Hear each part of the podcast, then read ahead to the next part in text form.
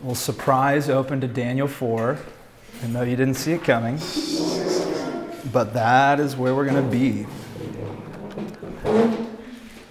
It's a, uh, it's, a, it's a nice chunk of text, so I'm going to try something a little different, um, which is taking it one bite at a time. So I'm, I'm not actually going to read the whole thing at once here at the front.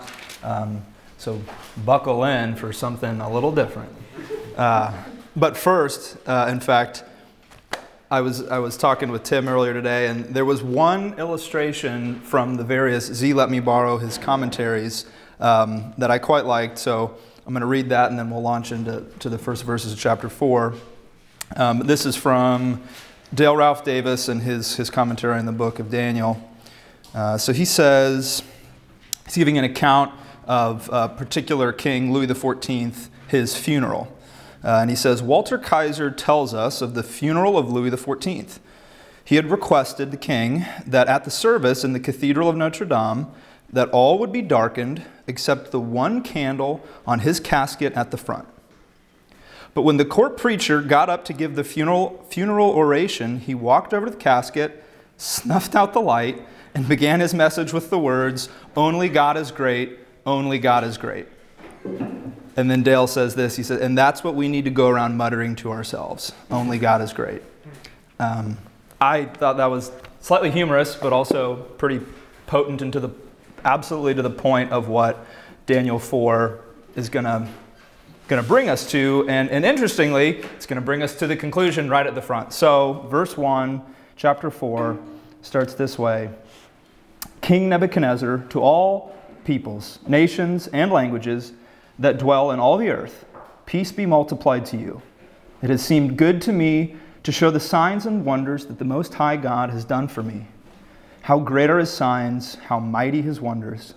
His kingdom is an everlasting kingdom, and his dominion endures from generation to generation.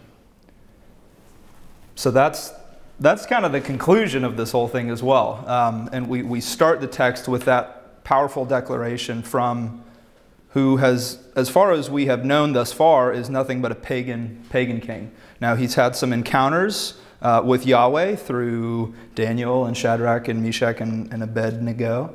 Uh, we, we've seen those, but yet, up to this point, all we know is this is a pagan king who, who, who seems to quite enjoy lifting himself up. He builds statues, he, he forces his subjects to bow down and worship. Um, and then now suddenly we're, we're struck by this, written in the first person by this King Nebuchadnezzar, declaring how great the wonders of God are and that his kingdom is an everlasting kingdom and that his dominion endures uh, from generation to generation.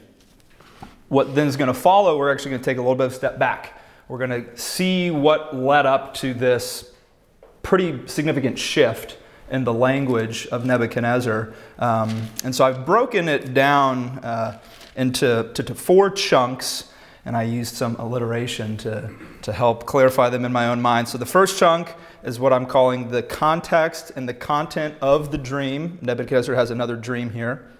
The second chunk, uh, for the alliterative purposes, I called the clarity, the interpretation, the clarity and the call to repent. The third is the calamity, and then finally the conclusion. So that's not so uh, uh, creative, but but it was C, so conclusion, that'll do.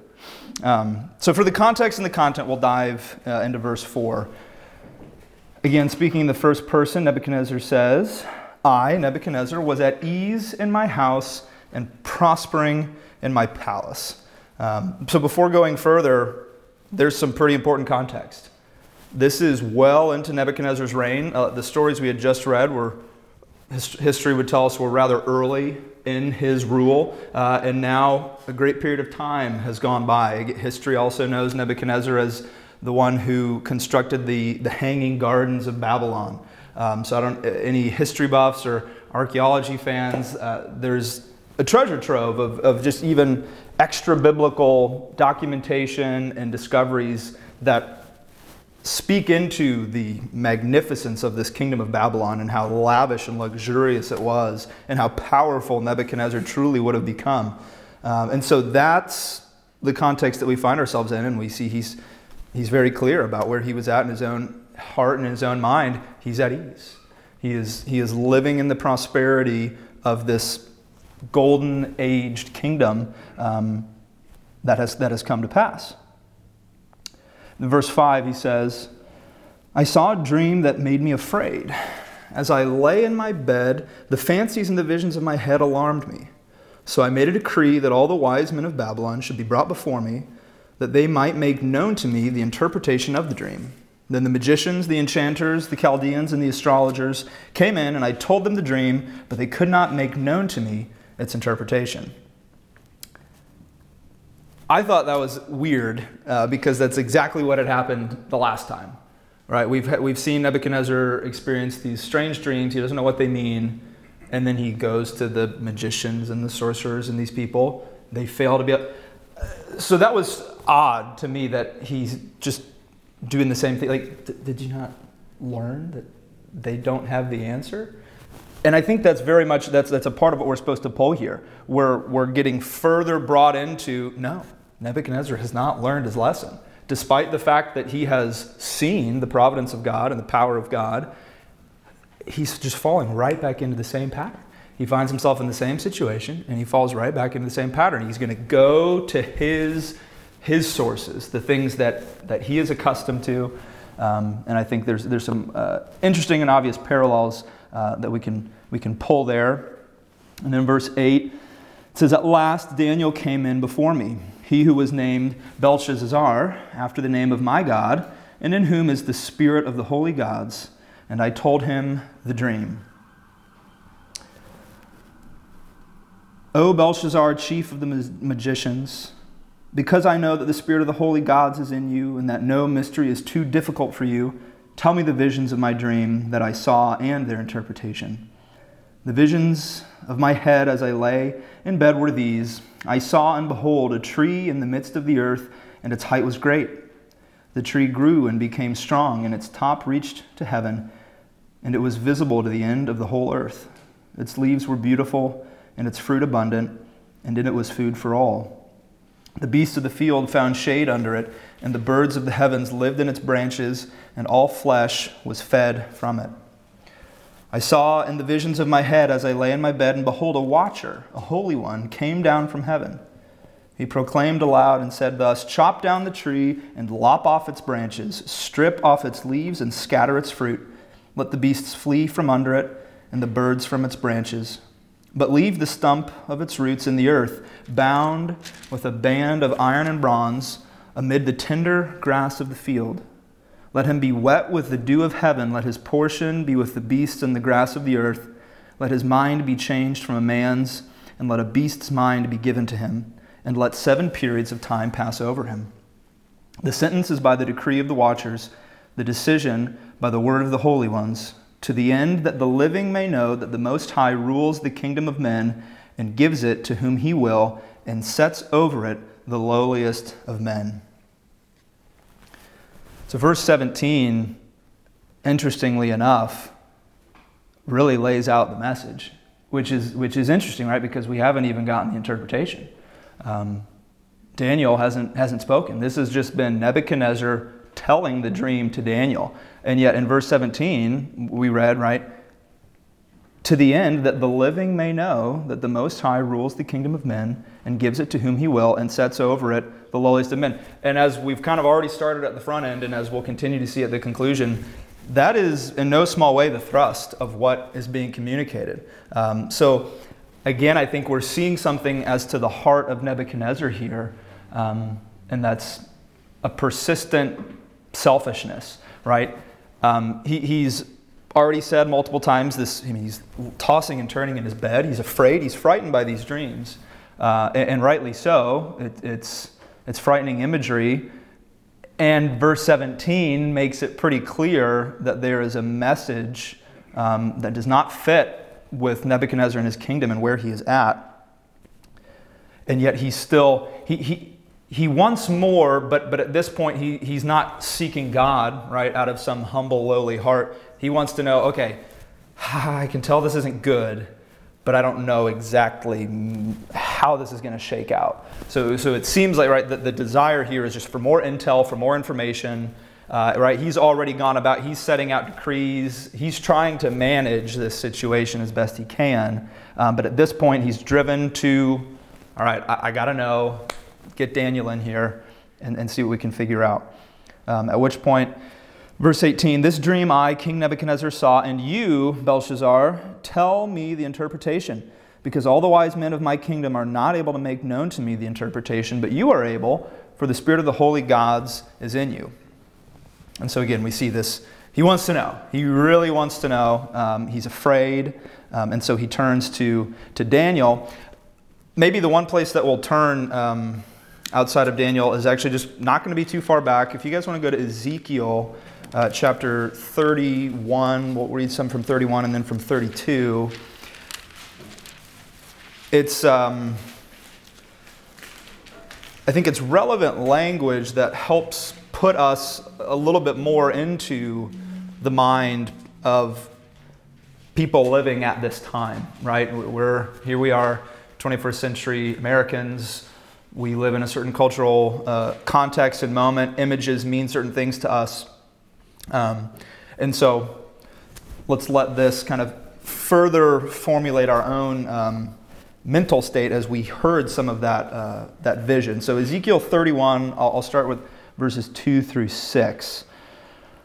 Ezekiel 31, 2. Son of man, say to Pharaoh, king of Egypt, and to his multitude, Whom are you like in your greatness?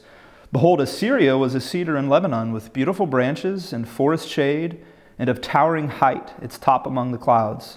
The waters nourished it, the deep made it grow tall, making its rivers flow around the place of its planting, sending forth its streams to all the trees of the field. So it towered high above all the trees of the field, and its boughs grew large, and its branches long, from abundant water in its shoots. All the birds of the heavens made their nests in its boughs, under its branches. All the beasts of the field gave birth to their young, and under its shadow lived all great nations. I mean, how similar is that to the, the depiction that we just had of Nebuchadnezzar's dream of this great tree with long branches towering to the heights and, and giving shade to creatures. Uh, it's, it's remarkably similar language. No, no, don't be confused. This is about Egypt and it's comparing Egypt to Assyria. So this, I'm not trying to draw a connection that this is about Babylon. It's not. But the language is very, very similar. And so then, in light of that similar language, let's go to 32, chapter 32, verses 5 and 6. So this is still, we're, we're, we're still talking to Egypt. This is Pharaoh in Egypt that's being uh, referred to. And the prophet says, um, well, God says through the prophet, I will strew your flesh upon the mountains and fill the valleys with your carcass. I will drench the land even to the mountains with your flowing blood, and the ravines will be full of you. So, so like that's that's the kind of imagery and, and not just imagery, but reality that would come along with a dream like this.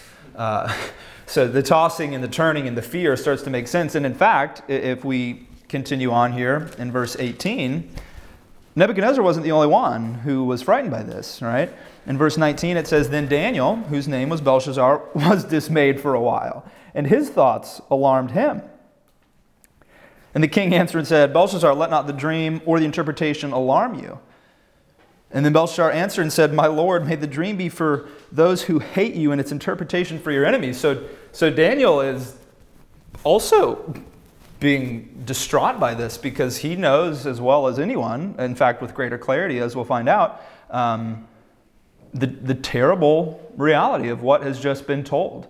A, a great calamity is going to befall, and there is going to be a, a mighty humbling, um, and it's going to come at a price, no doubt, no doubt at all. Um, and so again, it's it's it was interesting. I think at a first reading, Daniel, why is Daniel dismayed? Like he know why is he? But that's the power of and the terror of, of, of this vision uh, that that even Daniel would respond in this way. And so then Daniel proceeds, however, right, and and he tells the interpretation of the dream. Verse twenty. The tree you saw, which grew and became strong so that its top reached to heaven, and it was visible to the end of the whole earth, whose leaves were beautiful and its fruit abundant, and in which was food for all, under which beasts of the field found shade, and in whose branches the birds of the heavens lived. It is you, O king. who have grown and become strong. Your greatness has grown and reaches to heaven, and your dominion to the ends of the earth. And because the king saw a watcher, a holy one, coming down from heaven and saying, Chop down the tree and destroy it, but leave the stump of its roots in the earth, bound with a band of iron and bronze, in the tender grass of the field, and let him be wet with the dew of heaven, and let his portion be with the beasts of the field till seven periods of time pass over him. This is the interpretation, O king. It is a decree of the Most High, which has come upon my Lord the King, that you shall be driven from among men, and your dwelling shall be with the beasts of the field. You shall be made to eat grass like an ox, and you shall be wet with the dew of heaven, and seven periods of time shall pass over you, till you know that the Most High rules the kingdom of men, and gives it to whom he will. And as it was commanded to leave the stump of the roots of the tree, your kingdom shall be confirmed for you from the time that you know that heaven rules. Therefore, O king, let my counsel be acceptable to you. Break off your sins by practicing righteousness, and your iniquities by showing mercy to the oppressed, that there may perhaps be a lengthening of your prosperity. So Daniel lays it all out, right? He, he, he does not hold anything back. He, he presents the true interpretation of the dream in, in, in its entirety to Nebuchadnezzar. And, and, then he, he does add a little uh, unrequested bit at the end, right? Dan, uh, Nebuchadnezzar didn't, didn't necessarily ask for counsel, but Daniel gave it anyways, right? He said, Let my counsel be acceptable to you. And he calls him to repent. Um, so that, that's firmly outside just raw interpretation. He's now gone a step further and he has said, you need to repent of your sins. Uh, again, Daniel knows the true and living God. Daniel knows Yahweh. And, and he knows that, well, he knows both things, right? He knows that Yahweh is a God of wrath who will punish sin. He also knows that he's a compassionate God. Um, and, and so he, he makes a plea. It's a plea directed to Nebuchadnezzar, but in it we can, I think, hear Daniel appealing to the mercy of God when, when he says, repent of your sin, practice righteousness, perhaps there will be a lengthening of your prosperity. I mean, he knows things have been declared that, that, that can't be undone, but, but then, again, the Lord has spoken to his own people and to other nations hey, if you repent, I will relent from the calamity. Um, and so I, we're uh, in a position, right? We know the whole story. Many of us are familiar with this, so we, we have in our head, we know what's coming even though I haven't read it yet, but, but we still know, right? Um, and, and Daniel and Nebuchadnezzar have been given insight, revelation from God. So there is a sense in which if they had perfect and complete total trust in God, well, then certainly they, they know where this is headed. But you got to imagine, right, in the moment in time as it is unfolding, the, the propensity for, for both fear, but, but also, again, repent and, and, and perhaps there will be a lengthening, lengthening of this prosperity. Um, spoiler alert, verse 28 all this came upon King Nebuchadnezzar. Uh, so before it even explains, it just it happens, right? So he does not repent or whatever. If there was any type of something, the scripture doesn't tell us, um, and it was manifestly not lasting, right? Because then, as verse 29 says, at the end of 12 months, he, Nebuchadnezzar, was walking on the roof of the royal palace of Babylon, very reminiscent of where this whole thing started. And the king answered and said, Is not this great Babylon, which I have built by my mighty power as a royal residence and for the glory of my majesty? While the words were still in the king's mouth, there fell a voice from heaven O King Nebuchadnezzar, to you it is spoken, the kingdom has departed from you, and you shall be driven from among men, and your dwelling shall be with the beasts of the field, and you shall be made to eat grass like an ox, and seven periods of time shall pass over you, until you know that the Most High rules the kingdom of men and gives it to whom he will. Immediately the word was fulfilled against Nebuchadnezzar. He was driven from among men and ate grass like an ox, and his body was wet with the dew of heaven till his hair grew as long as eagle's feathers, and his nails were like birds' claws. It's pretty remarkable, um, pretty remarkable language. It's the kind of language that, again, I think as, as moderns we, we could almost balk at and and find unbelievable. Um, but it's perfectly, uh, perfectly real. Uh, and, and, and more than anything, uh, that language right at the very end, right, till his hair grew as long as eagle's feathers and his nails were like birds' claws. Uh, that's certainly suggestive of the length of time that this was, right? It, it mentions seven periods of time. Scholars, commentators are, are divided on oh, is that seven years? Many say seven years, seven months. Again, the scripture doesn't say that. It says seven periods of time, um, which, if we study the Bible, we do know, right? Seven is uh, often used as a number that, that denotes completeness of fulfillment. Um, and so I think we can just put ourselves within that guardrail and say, okay, so God had appointed a specific amount of time that this was going to take. But, but, but time wasn't, that's not the driving factor. Because it says multiple times, it's until you learn that God is the king over the kingdom of men, right? Uh, so there, that was the driver here. And so then in that way, I think suddenly the, the language at the end of verse 33, right? It's not uh, so much just this suggestion of a length of time, but it's like, look how low Nebuchadnezzar had to go before that sunk in, right? Before he was humbled. It, it wasn't enough to have the kingdom stripped, it wasn't enough to be sent out. I mean, it's to the point that his hair grows as long as eagle's feathers, and his nails are like bird's claws. I mean, that's it's disgusting. It's it's it's vile. It's just, it's strange. And it's it's. But yet, I think we, we see something there. Just the the hard heartedness of man. Uh, how how numb we can be. Um, so very very powerful powerful imagery there. Um, leading into verse 34. At the end of the days, I Nebuchadnezzar lifted my eyes to heaven, and my reason returned to me. And I blessed the Most High, and praised and honored him who lives forever. In that, I, we see a, just a wonderful interweaving, right, of God's absolute sovereignty, right? At the end of the days, at the end of the days that have been appointed by God from beforehand, right? Sovereignty, total and complete.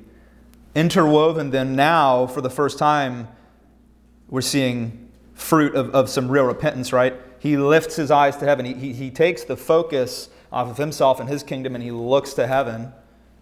Nebuchadnezzar does. And, and god graciously gives his reason to him and then nebuchadnezzar blesses the most high god and praises and honors him who lives forever. So it's just this constant perfect harmonious God has been working and orchestrating this from before it even started, and now we see He is He is bringing it to pass, right? And it's often said, you know, God is a God of ends, but He's also the God of the means to those ends, and, and we see that happening in real time in the life of a real person here, where at the at the end of the days that God had set, Nebuchadnezzar lifts his eyes, right? And his reason returns and he blesses God. And I, I do think it's, it's, it's important that we see here his, his heart was humbled before he even then lifted his eyes. Um, and that is certainly what the text has been, has been providing to us that, the, that, that first shift is, is actually it's God humbling his heart, which then leads him to lift his eyes and to praise God. Um, but so long as his heart remained hardened and set against God, there was never going to be a lifting the eyes to heaven. Um, I think it's important that we see that. The second half, uh, verse 34, right, we, we, get, we get the description of this praise and this worship, really, right? He says, For his dominion, that's the true God, Yahweh, is an everlasting dominion, and his kingdom endures from generation to generation. All the inhabitants of the earth are counted as nothing, and he does according to his will among the host of heaven and among the inhabitants of the earth, and none can stay his hand or say to him, What have you done? At the same time, my reason returned to me, and for the glory of my kingdom, my majesty and splendor returned to me.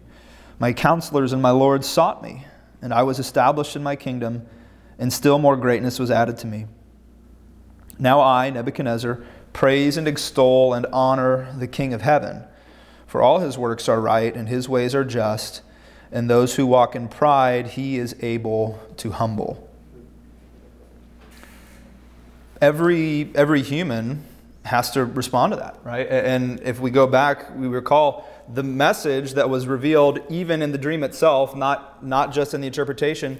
This is, this is for the living, not just Nebuchadnezzar, right? This sentence is by the decree of the watchers, the decision by the word of the holy ones, to the end that the living may know that the Most High rules the kingdom of men and gives it to whom he will and sets it over the lowliest of men. Uh, so this is not just a message for Nebuchadnezzar. And, and Nebuchadnezzar ends this with a message not just for himself, uh, not just for Daniel, right? But this is a message for all people.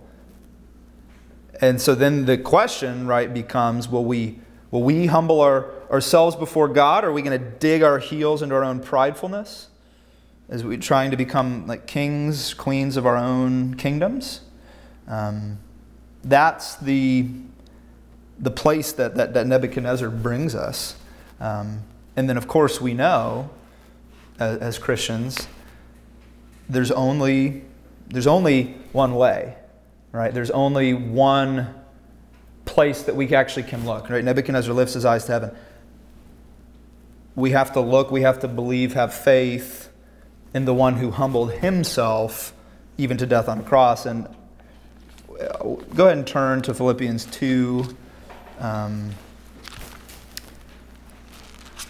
will be just read verses 5 through 11. I, I think this passage uh, hits a little bit different in the context of, of a Daniel 4, um, and it's, it's, it's wonderful. So, Philippians 2 5 through 11. Have this mind among yourselves which is yours in Christ Jesus, who, though he was in the form of God, did not count equality with God a thing to be grasped, but emptied himself by taking the form of a servant.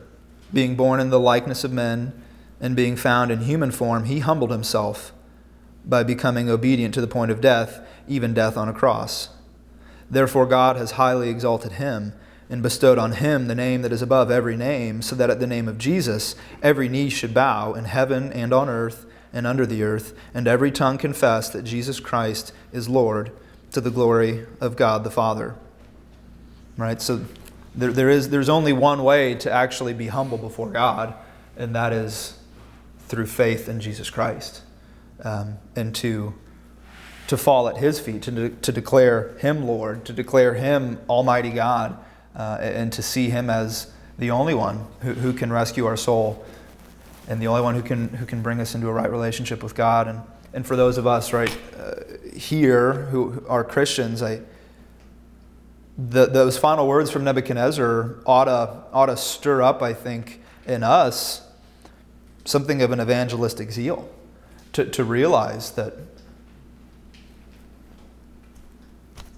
God, at the end, every knee will bow. And so when we consider that we have experienced life.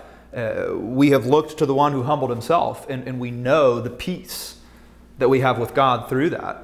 To think that many, many of, many of our friends, many of our family are, are still stuck in their pridefulness. Um, and, and one day their knee will bow, but we have, right, as Paul talks about, in, in, we've been given a ministry of reconciliation. And, and so, not unlike Daniel, who was willing to bring a, a, a not great message to, to this, at the time, very pagan king who's demonstrated something of a angry spirit at times. You know, he'll, he'll just toss you into a fiery furnace if he, if he so pleases. He still brought, he still brought the truth. He still brought the message. Um, and it was a message of repentance. Um, and, and, and as is ours, right? Repent, and, repent and believe in Christ. So um, hopefully we, we are stirred to, to consider the wonderful life that we have in Christ and then, and then be moved in our hearts uh, for those who are not.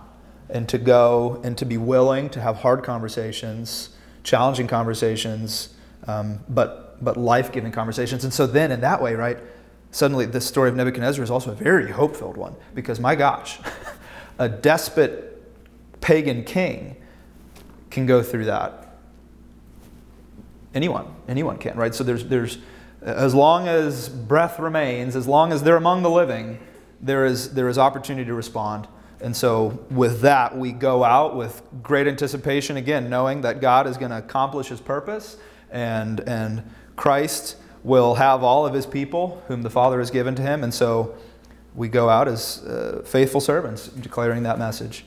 Um, with that, we'll end in a word of prayer and then break out into our discussion groups. So. Father, thank you for sending Jesus.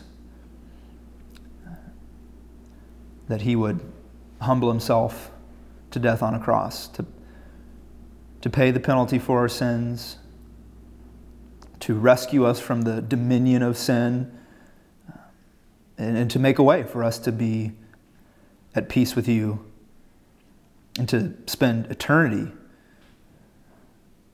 in your presence as your people. Thank you for your word, where we hear this great news, and we pray for a heart of, of true love and compassion for the lost uh, to take this wonderful message to them, that, that they may join us and, and become one of your family, uh, our, our, brother or our sister, um, and that we would be able to enjoy sweet fellowship with them even here and now, uh, but then so much more to be able to worship you um, and that they could join in that as well. And so we pray that you would be with us even this evening uh, in our discussion time, and then tomorrow and, and every day. I pray that you would work a, a spirit of humility in us, uh, grow us because even as your children, we are very prone to pride. Um, and, and, and we, we go out our door many days. I go out my door many days with little consideration for you uh, and for what Christ has done. And, and um, it's not good. My mind's in a bad place, and my behavior is not representative of Christ. And in that way, I'm, I, I be a poor witness. So just pray that you make us humble, God. Um, and it's in Jesus' name that we pray. Amen.